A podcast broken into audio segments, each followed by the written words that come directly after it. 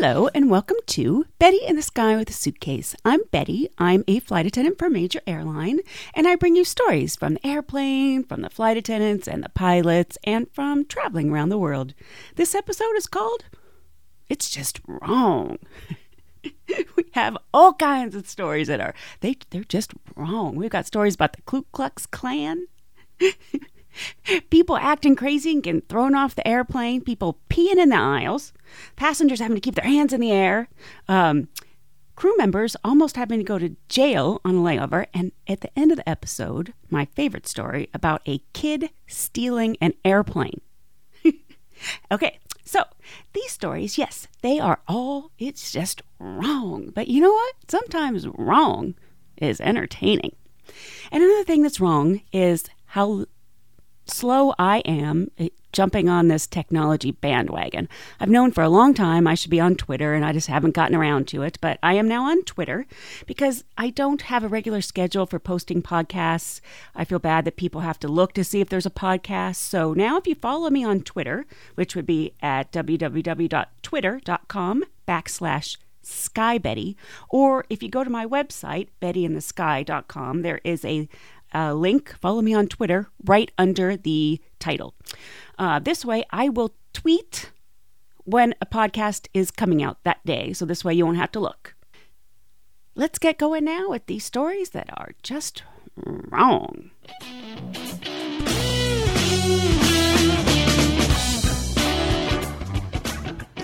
So, um, I like to ask people what their call signs were, and you were in the Navy? Yes. And do you know anybody that had an interesting call sign? The best call sign I ever heard in 20 years of flying fighters in the Navy was Dash.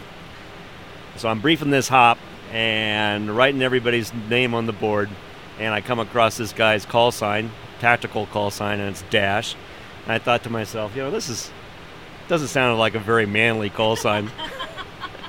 so after the brief, I got his uh, his uh, fellow aviator off to the side, and I asked him, I go, hey, what's up with Dash? And he says, oh, Dash, he's a good guy. He's a real good guy. He's a gun enthusiast, though, and a few months ago he was uh, at home cleaning a uh, pistol. There was a round in the chamber. It went off, and evidently it went through his foot, and that was about four months ago. And this is uh, his first flight back after being med down. So I'm still a little confused, and I go, I don't, I don't get it. What's, what's up with Dash? He goes, well, Dash, D-A-S-H dumbass shot himself. All right, this is your your bag. This sticker on my bag was given to me by my, my boys. It says "Old guys rule." If you read the fine print, Yeah. it says the older I get, the better I was. That's why pilots can tell stories better every year.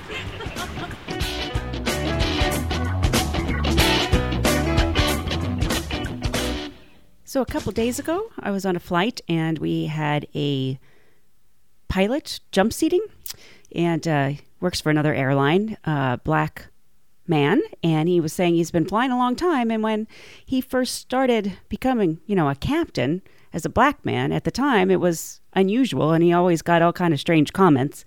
But he said uh, one time he was the one that got to have the comment. he said he was flying for Southern Airlines. I don't even remember that airline.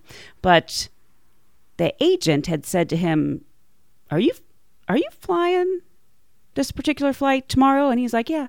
He goes, "Oh, well, you know, we've got a big group on that flight." And the pilot was like, "Okay." You know, like, "So?" He goes, "Um, we got a big group of people going to a Ku Klux Klan convention." And this black captain says, uh, and and and I, and I'm flying that flight. And he goes, well, yeah, if you're working that flight, you're flying that flight.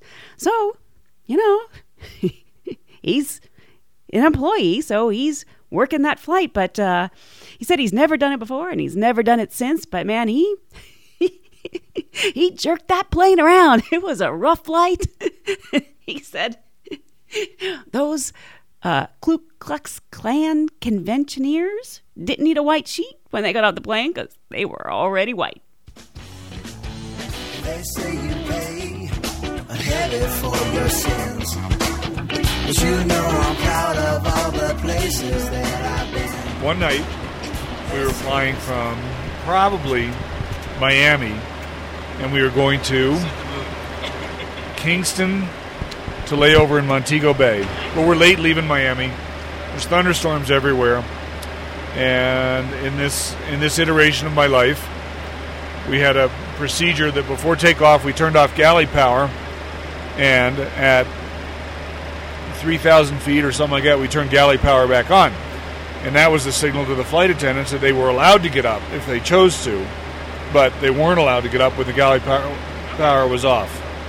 So we had told them on this particular night, don't get up because it's going to be a bumpy ride. It's only a half an hour. Just sit down. But they're supposed to be serving a dinner, uh, uh, as usual on you know in those days, and um, shortly after takeoff. But but we were late. Uh, you know, I mean, we were supposed to have gone around dinner time, and it's about nine o'clock or something now. And uh, so one of the flight attendants opens the door, says, uh, "I got a guy who's uh, staging a demonstration in first class." And we go, "Well, what does that mean?" She goes, "He's marching up and down in first class, going, "We want drinks. We want drinks." And the captain just looks at me, and I said, "Oh no." And he goes, "Yeah, go take, go back and take care of that." So I go, "All right." So up I go, out. Sure enough, this guy's marching up and down the aisle, going, "We want drinks. We want drinks," and uh, and the airplane's bouncing all over the place. And I said, "Look," and and there's it, turns out there's four of them sitting in the back row of first class. There's a girl who's midway pregnant. There's him, and then two other guys, and he's a skinny little runty, long-haired guy, and so are his two buddies. And the girl's reasonable, and looks reasonable at least, and they're not that old. And I said, "Look," I said, "You got to you got to sit down." I said, "It's dangerous to be up. You're going to get your drinks when the, when it's safe to get up." And the girl goes, "He'll be fine. He'll be fine," you know. And I said, "Okay, good, thanks." So I walk back up and I go, "I took care of that." Two minutes later, they're back up. Now he wants his food. He's demonstrating for food, and and he's not just doing it in first class. He's going up and down coach, and everything like that. And and so he turns around and goes, you know, and I go, all right, all right, all right, fine. So back again. I said, look, I said this is serious. I said you can't be doing this. We're going to go back to Miami. We're going to throw you off the airplane. We'll have the cops meet you. He goes, I don't care about that. He goes, I want my drink and I want my food, and I've been on this airplane forever, and you know, what's the problem? And I said, well, the problem is the weather's terrible, the ride's bad, it's dangerous. Everything will work out if you just be patient. So she, the girl's pulling him back down into his seat, and, and he says, okay, all right. And she's going, he'll behave, he'll behave. So, right. So on we go. So we get one more bad report, but he's not staging a demonstration, but it's a bad report. And the girls are completely tired of dealing with this group, this whole group. So the captain says, call ahead to Kingston. Have the cops meet the airplane. We're going to throw these people off the airplane in Kingston. And uh, they're supposed to be going to Montego Bay, we had, we had learned. So I get on the radio and I start trying to call Kingston. And we used to have to call in in range with an ETA and the outbound fuel so the captain could pick the fuel load. And all we and all we could get was Montego Bay, and we kept saying we don't want Montego Bay, we want Kingston. So finally, we said, well, we I said, will you telephone up to Kingston and tell them we want police to throw these people off the airplane? And they're we're not sure if they're understanding it or, or not. So we don't really know what's going to happen in in um, Kingston when we land. And when we land, we're like the only moving thing on the airport. You know, it's late.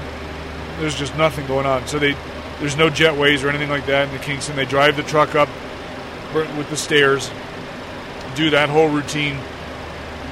The this little gate agent who's who's opening the door, she's about 4'11 and she probably weighs 80 pounds. Little black girl, young, and um, she says, I, I open the door and I and she goes to me, uh, did you request police assistance? And I said, well, yes, I did. So she signals down, and this huge, huge black cop comes up, Jamaican cop, and he comes up and goes, uh, what's the problem? And uh, so I gave him a quick rundown that these people were causing a lot of trouble. Captain wants him thrown off the airplane. So he goes, take me to him. So down the aisle, and then right at the first class divider, I turn around and I go, you know, here's the guy. And then I kind of step back a little bit. Now nobody knows, nobody's figured out what's going on just yet, but the girl figures it out first. So the cop he leans down and he just starts talking to this guy, and as it turns out, he's kind of provoking him or prodding him a little bit until finally the guy gets mad and um, uses the N word and things like that. And which is with this with this enormous guy. I, I mean, he was huge. So he reaches around, he flips the, the guy's seatbelt up, and he hooks his two fingers under his belt, grabs him by the base of the skull, and just picks him up straight up out of his seat like that. And he goes, "You come with me now, man." You know. And so, and this guy's walking down the aisle, and his toes are barely touching the floor, and it's hilarious. It's just really funny. And so I said, I, I think to myself, I got to see the end of this, and I got to go out and do the pre-flight anyway. So I race down the aisle, down the stairs, run around to the to the front of the jetway, or the front of the stairs, and I get to the bottom, and and this guy is screaming, and he's red faced, and he's mad, and and he and he's yelling at the cop, and he's yelling at the girl, and he's yelling at the moon, and everything. And he looks at me, and he goes, "Good evening, we've met," and, and it's like, and I said, "Yeah," and he goes, kind of nods his head, and then he starts screaming again at everybody else. So once this girl has, has this all figured out, she comes up and she's the foulest mouth person, so she's off next. Then the other two guys go off, and uh, we get and, and just, nobody's getting on. Nobody flies from Kingston to Montego Bay. Um, so we we the few people that are getting off get off, finish the pre-flight, button the airplane up, start the engines off. We go get to Montego Bay in calling in range to Montego Bay, and they're saying, make sure all the passengers stay on the airplane. We'll take care of this, and and we're going, no, no, no, it's all taken care of. It's not you, it's Kingston that we're everything here is cool, and they're going, no, no, no, make sure everybody stays on the airplane. Uh, we're going to have people meet the airplane, and we're going. And I'm going, no, wrong place. No, don't worry about it. Everything's fine. And so we pull up in Montego Bay, and there's this small army of people down there waiting for the airplane and they roll out a red carpet at the base of the. Uh, they roll up the, the stairs on the pickup truck. They roll out a red carpet. Handful of people come up, knock on the door. I open the door. They take one look around the corner and they go, "Where's Def Leppard?" and we go, "Really?" I said, "Well, uh, you'll find them in Kingston under police guard, I think." They say stop your ways, or you're gonna die. But you don't see no tears filling up my eyes. Okay, so this happened recently, right? It did. It did. What happened was uh, this was on a 767 aircraft, and the head flight attendant, her name is, she was sitting at the front jump seat, which is next to the boarding door. Right. and um, she had put her bag. We usually put our bags down uh, near the floor, on the floor, near our jump seat. So she had uh, left the area and gone to the back of the airplane. And when she came back, there was a man standing over her Her bag. her bag, This is in flight, right? and this was in flight, and he was urinating. she didn't get to finish that story because something important came up and we had to go uh, to work. that could be a problem sometimes. But what she said was, uh, she says to the man, "What are you doing? You're you're urinating in my bag and all over the floor in front of first class. You know what? What are you doing?" And he said, "I had to go to the bathroom and there was a line, so I just went." Ugh.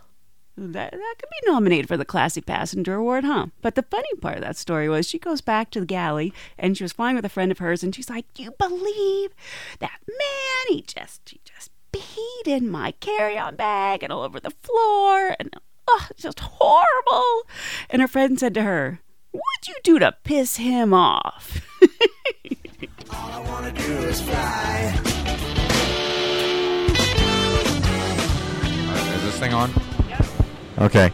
Um, we were uh, flying from Salt Lake City to San Antonio, and uh, we had a little problem at the gate where I was out pre-flight in the aircraft and looked up uh, at the horizontal stabilizer, and there was a big dent there, and it was right in line with the catering truck that was parked up to the back of the plane.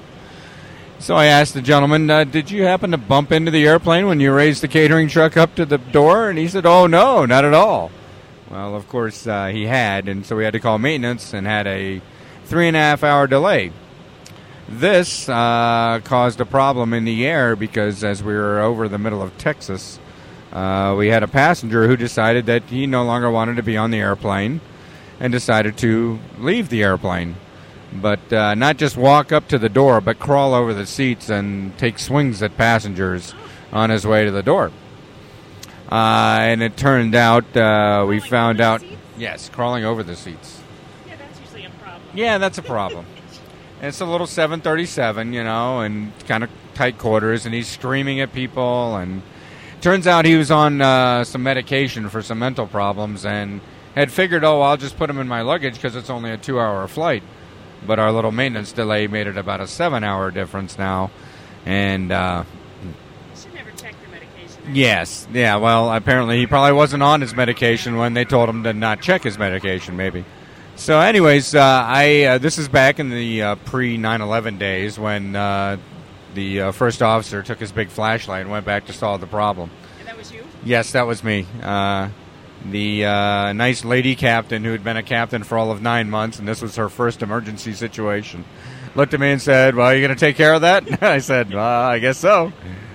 So I uh, I liked it when you guys used to take care of stuff. I know. I grabbed the zip ties and my big flashlight and walked back there, and two gentlemen presented themselves with their credentials as off-duty policemen and said, "Would you? Could we be of assistance?" And I said, "Why, yes, you can."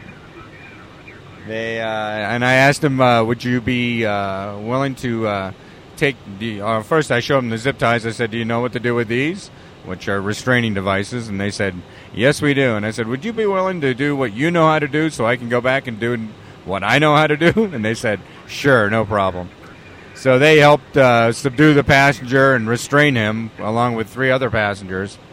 But as he was screaming at the top of his lungs uh, and scaring all the passengers, we decided to divert to uh, Midland. Uh, I guess actually we went to Abilene, Texas. We were in between Midland and Abilene, and uh, they asked the air traffic controllers asked us where we wanted to go. And the captain, I'll never forget this. She said on the radio, whichever one has the nearest mental facilities near it. I can only imagine every other airplane on that frequency and the pilots looking at each other going, well, uh, that sounds like an interesting flight going on there. So we all heard over and over and over again about the um, potential bomber on Christmas Day on the Northwest flight, and uh, it's very scary, very scary what he's tempted to do and what they continue to attempt to do. And um, I don't want to make light of any of this, but you know, in the days after that incident, they kept coming out with all these security measures that were, I hate to say it, but sort of knee jerk reactions and sort of un. Um, unsustainable because you know to not be able to go to the bathroom for the last hour of a flight after it's an international flight most likely you you've been asleep you know you that's when everybody goes to the bathroom. And then, you know, they were also saying, you know, the pillows and blankets have to be in the overhead bins and you can't have anything in your lap and the entertainment system has to be turned off. And so uh, this male flight attendant, he was flying a flight into the United States just days after this happened with all of these restrictions going on. And he was telling all the passengers all the stuff they had to do with the PA. And he said he was just about ready to get on the PA and say, okay, for the last hour of the flight, I want you to sit in your seats with your hands in the air and keep your blinking to a minimum.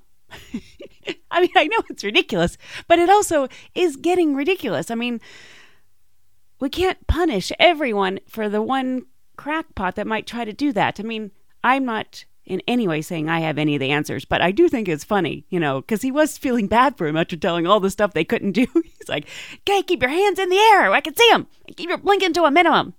You hear? Track. Feel like I'm running with a gorilla on my back. They want me on my knees. First trip that I had, international trip out of New York, we had uh, a trip to Milan. That's nice.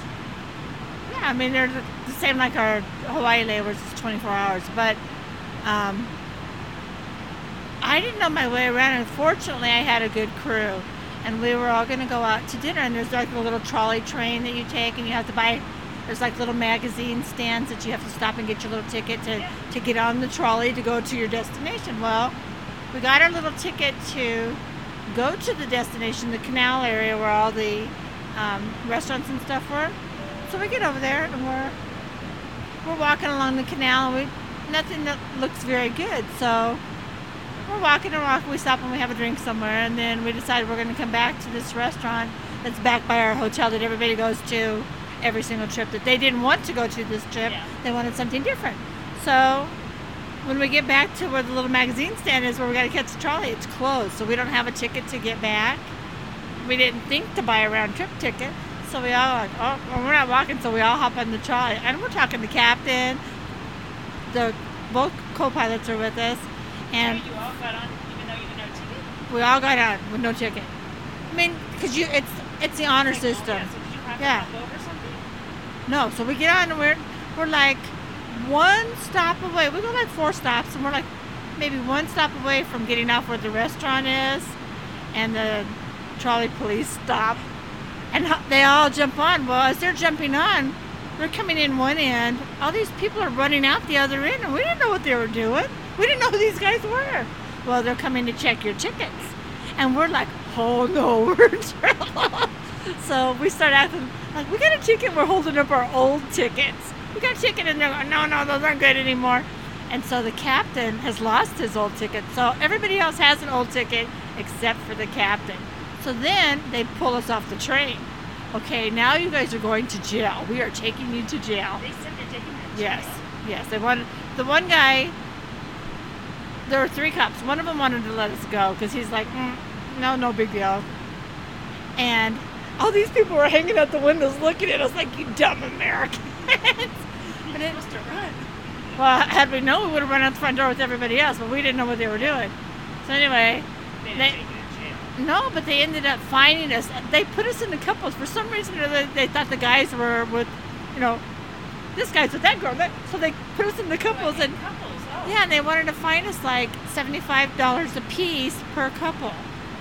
So like one hundred fifty dollars a couple, and we had to give them the cash right then. Well, I didn't have that much cash with me. Fortunately, my my husband, who wasn't really my husband, I'll give it to you. So I gave him the money the next morning, but. You guys had to get paid that amount of money. Oh yeah, we gave it to him right there on the standing on the side of the train, and then they wouldn't let us back on the train because we didn't have a ticket. And then you have to run. Then we had to walk the rest of the way. But but the thing about it is, is they would have put all of us in jail. I mean, it would have been like one flight attendant maybe that wasn't with us. Oh yeah, our operations were all in, in jail. Could you come bail us out? Yeah, the flight's late because the flight crew is in jail. Yes. All I wanna do is fly. I don't normally read portions of articles from a magazine, but in this month's Outside magazine, there's an article called The Ballad of Colton Harris Moore by Bob Friel or Friel that I thought was just amazing, and I think you'd like to hear a little bit of it. Uh, especially anybody that's interested in flying or aviation. This kid's story is just amazing. It's uh, in the Northwest San Juan Islands, best known for killer whales and Microsoft retirees, a teen fugitive has made a mockery of local authorities, allegedly stealing cars, taking planes for joyrides. That's part's amazing to me. Taking planes for joyrides and breaking into vacation homes. His ability to elude the police and survive in the woods has earned him folk hero status.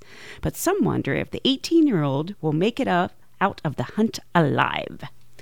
Around 10 a.m., everything went to shit. 60 mile an hour wind gusts grabbed the little Cessna 182, shook it, twisted it, and threw it down toward the jagged peaks of the Cascade Range and then slammed it back up again. Pilots of small planes obsess about the weather. Ill winds, icing, poor visibility all can bring a flight to a terminal, smoldering conclusion. However, when you're a 17 year old kid with exactly zero hours of flight training, other than what you've gleaned online and from DVDs, and you're sitting in the pilot's seat of a stolen airplane trying to make a quick getaway from a whole lot of law that's on your tail for busting out of prison home, and going on your second cop teasing crime spree, well, you've got other things on your mind besides the weather. It's believed that the kid had cased the small airport on the Orcas Island and the San Juans off the co- coast of Washington for at least a week, hiding in the trees behind a flimsy deer fence to watch takeoffs and landings, waiting patiently until a late model Cessna 182 Skylane fuel injected dependability, easy to fly, rugged as hell, touched down, and rolled into the hangar farm. Sometime after sundown, he pried his way into the hangar where he had all night to check out the plane, read the GPS and the autopilot manuals, and dig around to find the ignition key the owner had tucked away in a fishing tackle box. At sunrise, he raised the hangar's wide metal door, attached the crowbar, leaned his six foot five, 200 pound frame against the one ton airplane, and slowly rolled it out. That's amazing. Between YouTube and flight simulators, any computer literate can find more than enough information to pilot an airplane. At least in theory, Microsoft Flight Simulator reproduces the dash of the 182 exactly. And so once the thief climbed into the pilot seat, his fingers found all the gauges and controls quickly. He adjusted the fuel mixture and the rudder trim, and the newer fuel injected engines turn over in- easily. And with uh, so many private planes on the Orcas, none of the neighbors took special notice of the early morning growls of his engines. He revved up and taxied south toward the still sleeping town of Eastsound, then spun the plane until its nose aimed straight down the runway, which ends abruptly in the cold, slate gray waters of the Puget Sound.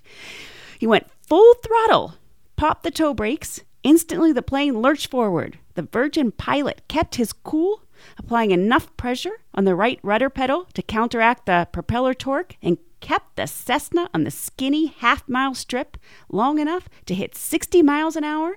He lifted off and he mainlined an epic hit of euphoria. From what the pilot's mom, Pam Kohler, tells us, this was not only her son's first solo takeoff, but the very first time he'd ever been in a plane.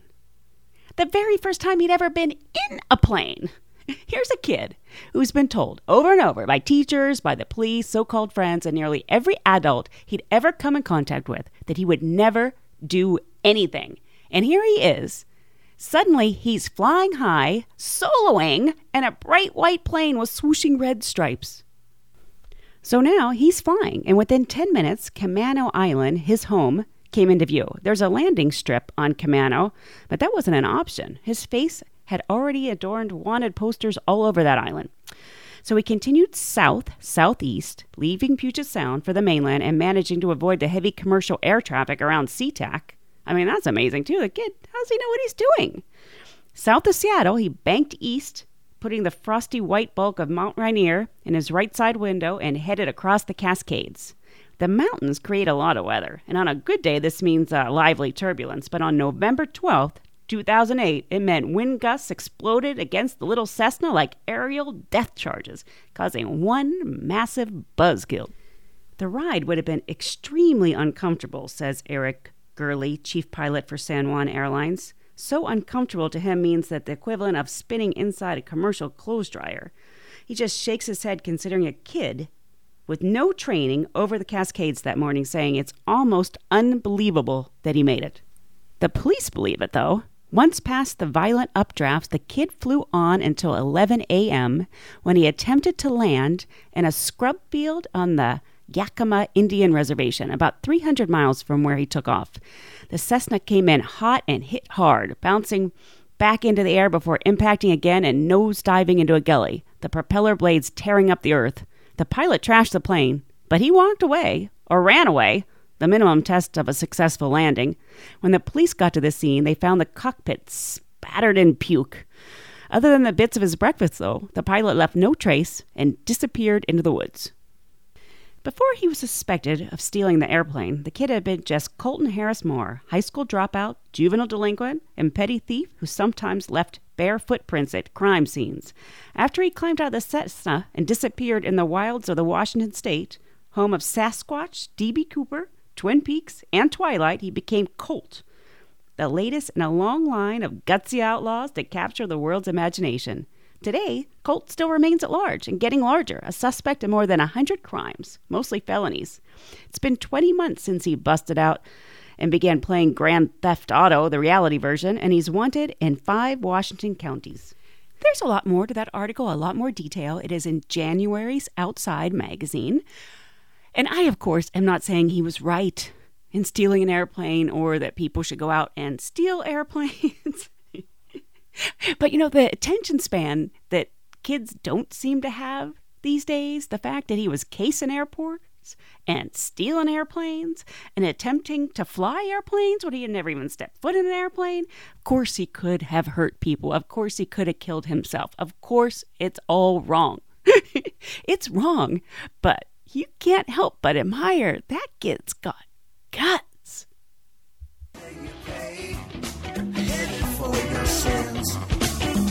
you know I'm proud of all the places that I've been. Life is a game, just made for fun. That's about it for this episode of Betty in the Sky with a Suitcase. I hope you'll join me again next time so we can travel this wrong world together. Thanks. Bye. All I wanna do is fly. All I wanna do is fly. All I wanna do is fly.